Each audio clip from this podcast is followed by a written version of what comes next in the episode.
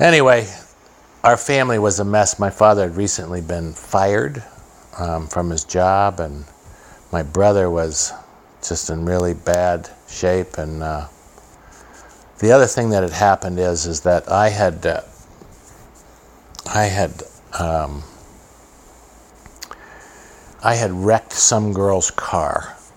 I was driving this girl's car. She was in the car, but I was driving her car. And um, I'd been drinking. And I somehow got went off the road on this little street, suburban street. And instead of like admitting that I made a mistake, because nothing bad had happened yet, I just kept driving around the house. And I got into their backyard and they were having a picnic there. And like they're all looking at me, so I like do a donut to turn around, and somehow or another, I get the car stuck between two trees. I mean, I couldn't open the door to even run, you know. It's stuck between two trees and both sides of the car caved in and the girl's there and this whole family, as picnic comes like walking over, like we turfed their yard and now we're stuck between two trees. What did they do? Well, they called the cops. But the cops didn't do anything. I didn't get in trouble, but I wrecked her car and there was $600 damage, which doesn't sound like very much damage, but this is such a long time ago that, you know, the car brand new probably cost a thousand bucks. Anyways, I owed her parents 600 bucks. So I had to work that off.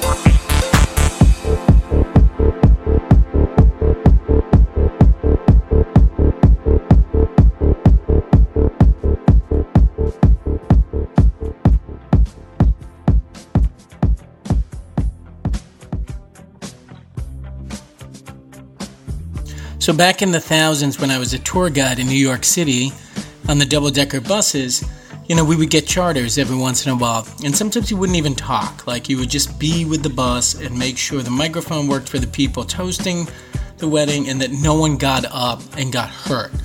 You know, because you're up on this bus and you're really near these streetlights, so if you get up, you can get your head knocked. One fall, I go in and the dispatcher calls me in and says he's got a special charter for me. And turns out that I'm going to be the guide on the Puff Daddy, P. Diddy, Macy's Fashion Week charter bus night out.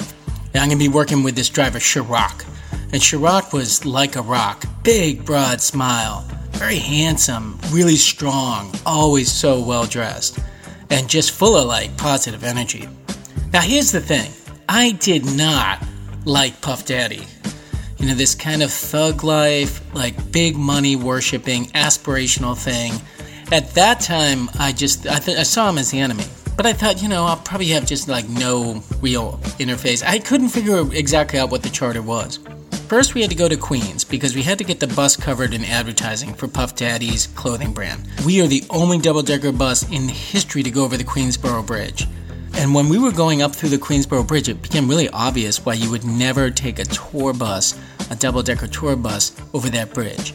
Because we were inches away from getting stuck in the bridge. And then we had to get on the Brooklyn Queens Expressway. Now, the Brooklyn Queens Expressway, the clearance felt like even lower than the Queensboro Bridge. We hit, this is the system we came up with. I'm in the stairwell of the double decker bus, and every time we get near a bridge, like an overpass, I would jump out of the bus and look to see how close we were to getting stuck. And if I felt like we were going to really get stuck underneath the overpass, I would yell to Chirac and say, You got to stop the bus. We're never going to get through this. You know, we never did get stuck, and it was, but it was close. And I'm not really sure what was going through our heads. I don't feel like we got any direction on this. We were basically given a couple addresses and say, Go do this and it was kind of exhilarating for both Chirac and I, and so we were having kind of a great day that day together. Then we roll over to Macy's in Brooklyn, in the Fulton Mall. And this is where we pick up the first people who are going to be on this Puff Daddy fashion night out thing. And it's really not a lot of people. Like, it's like five or six people. No one seems to want to get on the bus. There's even someone in the promotional thing who's talking to people passing by and say, Do you want to get on Puff Daddy's Fashion Night Out bus? And they just keep, no, they're like, no. They keep walking. I remember there's this one guy in the front of the bus. He's got this pencil thin mustache. He's real dapper. You know, he's got like spats on his shoes. He's got this great silk shirt. And he's probably in his 50s and he's real grouchy. You know, he's just kind of grouchy. He's one of these grouchy guys. He's like, My nephew and my niece, I spent $6,000 on Macy's stuff to get me, my nephew, and my niece on this bus. Now my nephew and niece, they're not even coming. They're standing me up. To get on this bus, one thing you could do is if you spent $2,000 at Macy's, you could get a seat. So this poor guy spent $6,000 at Macy's, which is kind of hard to do. And his nephew and niece aren't showing up. And he's just, I'm just thinking, wow, this is just some pathetic scene. You know, when the dispatcher told me about Puff Daddy, I mean, even I, who didn't really like Puff Daddy, thought, well, this will be at least kind of glamorous, right? And we're sitting there in the Fulton Mall with six or seven people. No one wants to get on the bus. And I think, well, this is, this is really going to be sad and pathetic. But then we roll into the city. We roll into Manhattan and we go up to the Herald Square Macy's, the big one. And before I know it, the bus is just totally jammed up, like upstairs and downstairs. Like I think I, I turned around and this huge crowd came out of the Herald Square Macy's and onto the bus. You know, got corralled on the bus. And you know, part of this crowd's actually really hip.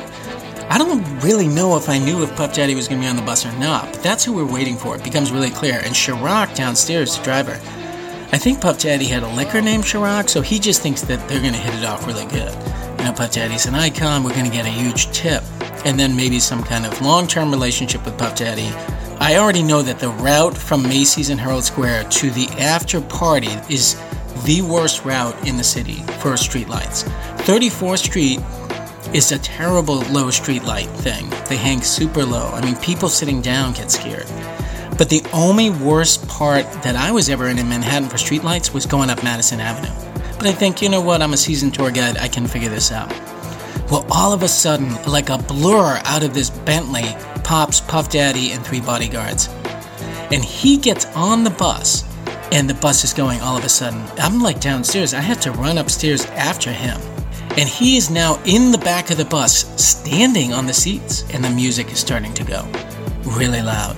And he starts rapping over the music. Like he is clearly in the way to get his head knocked off. And I'm faced with this really this thing now, kind of up to me to save Puff Daddy's life. And even in that moment, I'm thinking, you know, you want to save people's lives if they're in danger. But also, I'm saving the life of someone who really represents everything I don't like about the city. But you know, due to my higher moral stance, I run to the back. I'm like, I'm trying to like pull on Puff Daddy, kind of pull him down, not like spastically, but like kind of like tug on him and say, you really have to sit down. And the bodyguard kind of edges me out. He's not aggressive or mean about it, but he kind of edges me out. And I say, listen, if you don't pull Puff Daddy down, he's gonna get hurt. Like he could get killed. And I'm right in front of Puff Daddy, and he's got his dark sunglasses on, and he's probably lip syncing over whatever the track is. And it was very loud. I mean, everyone around in the neighborhood is watching this go by. And I look up at Puff Daddy, and it's almost like this he's a body double or something. Like there's almost something robotic about Puff Daddy. He's not taking anything in. And I'm looking up as we're going. I'm backwards. I'm looking backwards. And I'm also worried about the lights. And Puff Daddy, I gotta say, he was so cool. I mean, he's rapping, he's probably lip syncing, but he's just like grooving. He's just grooving around these streetlights. He sees them, he sees them come up, and he just moves around it, right? Because it's when, when you think about it, it's not that hard to avoid a street light. If you see it coming, you just kind of kind of groove, bob and weave like a boxer. And he's grooving up Madison Avenue. He's avoiding those lights up Madison Avenue. And then we get to the place where we're gonna get off, which I think was an art gallery on Madison Avenue. And Puff Daddy, boy, he was like a, again like a blur. His bodyguards got him off that bus so fast. Chirac, who was had turned to really like try to connect with Puff Daddy, boy, he was left in the dust. And we did not get a red cent in terms of a tip. And Chirac, who was always so cheerful, you couldn't help but notice how like depressed he was about it. I remember getting off the bus and um, this car went by and had this super loud horn, like like very much a custom horn. It just went and just made me kind of jump into my own skin. And I just thought, oh, this is I love Manhattan. This is everything I do not like about Manhattan. And I just went to the subway. I was just happy to go home to Brooklyn.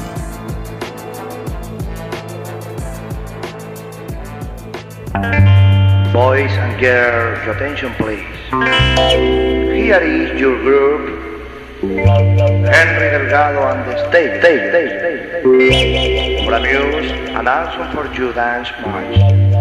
If you like to dance, very well. And then smoke a cigarette. And put in wave or also wave. Cáscara de plátano, mostaza, orégano, orégano hierba, hierba buena, ah, ah, ah. volare, oh, oh, cantar. Ready now, listen to me, to me, to me. One, one, two, three, four. Let's go, baby. Come on, Cherry. Come on, Dory. Now, please, please, dance, dance.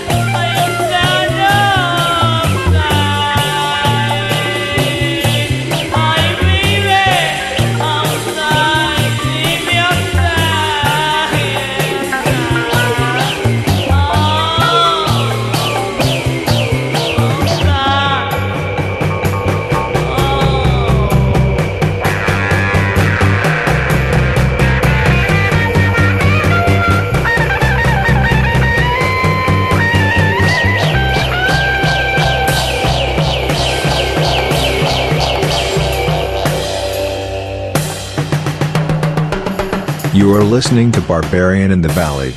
Immediately this puts you in a rarefied position, perhaps the most exclusive of all situations. You are one of a chosen few. You are an elite. The 99.99% of the public will never truly understand what you understand without effort. All from listening to this show, Barbarian in the Valley. Unfortunately, this also make you a target of petty jealousies and perhaps even active aggressions Please visit barbarianinthevalley.com website to sign up for a full security team to assess and analyze your personal safety vulnerabilities. All listeners can use the coupon code Davos Platinum to access instant savings. 天上太阳红呀红彤彤哎，心中的太阳是毛泽东哎，他领导我们的解放哎，真理翻身当 家做主人，咿呀咿自由呀呀自由啊，真翻身当家做主人。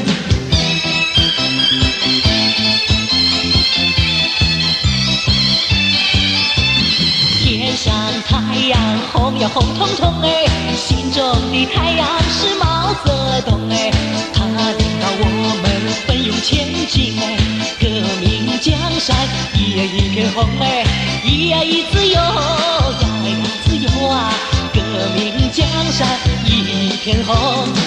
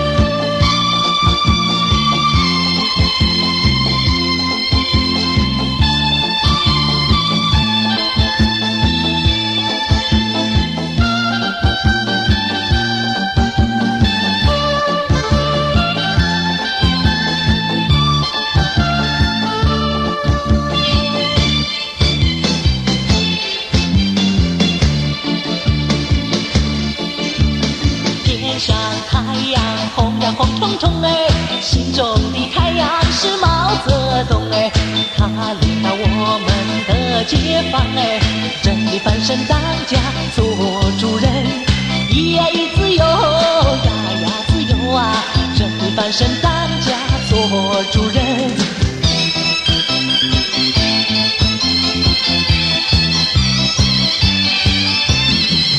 像太阳红呀红彤彤哎，心中的太阳是毛泽东哎，他领导我们奋勇前进哎，革命江山一呀一片红哎，一呀一自由呀呀自由啊，革命江山一片红。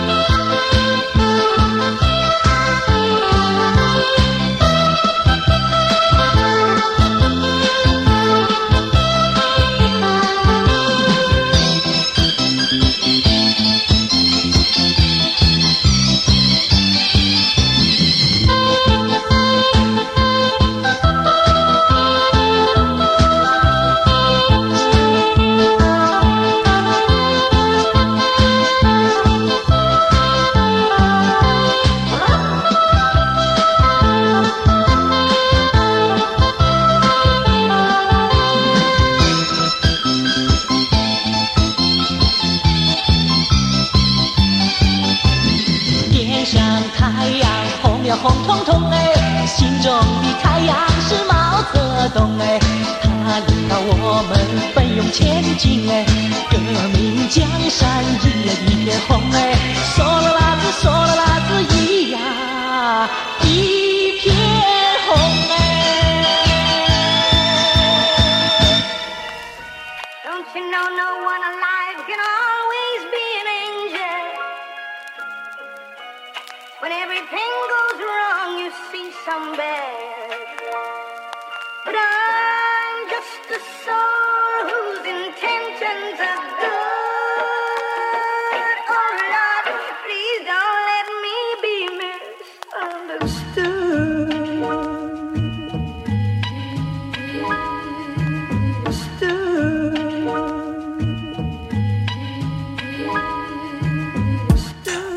My friends. That's it. That's it? Is that it? Is that all there is? Wait, wait, maybe that's not. Maybe that's not the all of it. I mean, you know, in a couple minutes I'm gonna turn off this mic, but I'm still out here in the valley. I'm still cruising these dark streets. I'm still seeing things out of the corner of my eyes. I Things I don't know whether to trust are real or not. I. I don't know. I do know this is Barbarian in the Valley, and that I am the BIQ. That I'm your barbarian in question. I don't think I can go home. I think I'm gonna be up all night. I don't know if I have a home anymore. I don't know what's coming in the air tonight. Let's find out how big this valley really is. Because I got this car. And it's filled with cheap gas. I mean, just like surprisingly cheap gas. Cheaper than water. Oh. And when morning comes, when dawn comes, and that strange feeling, that strange feeling waiting for me, for you. When everyone's waking up, but you and I are falling asleep, and the world is getting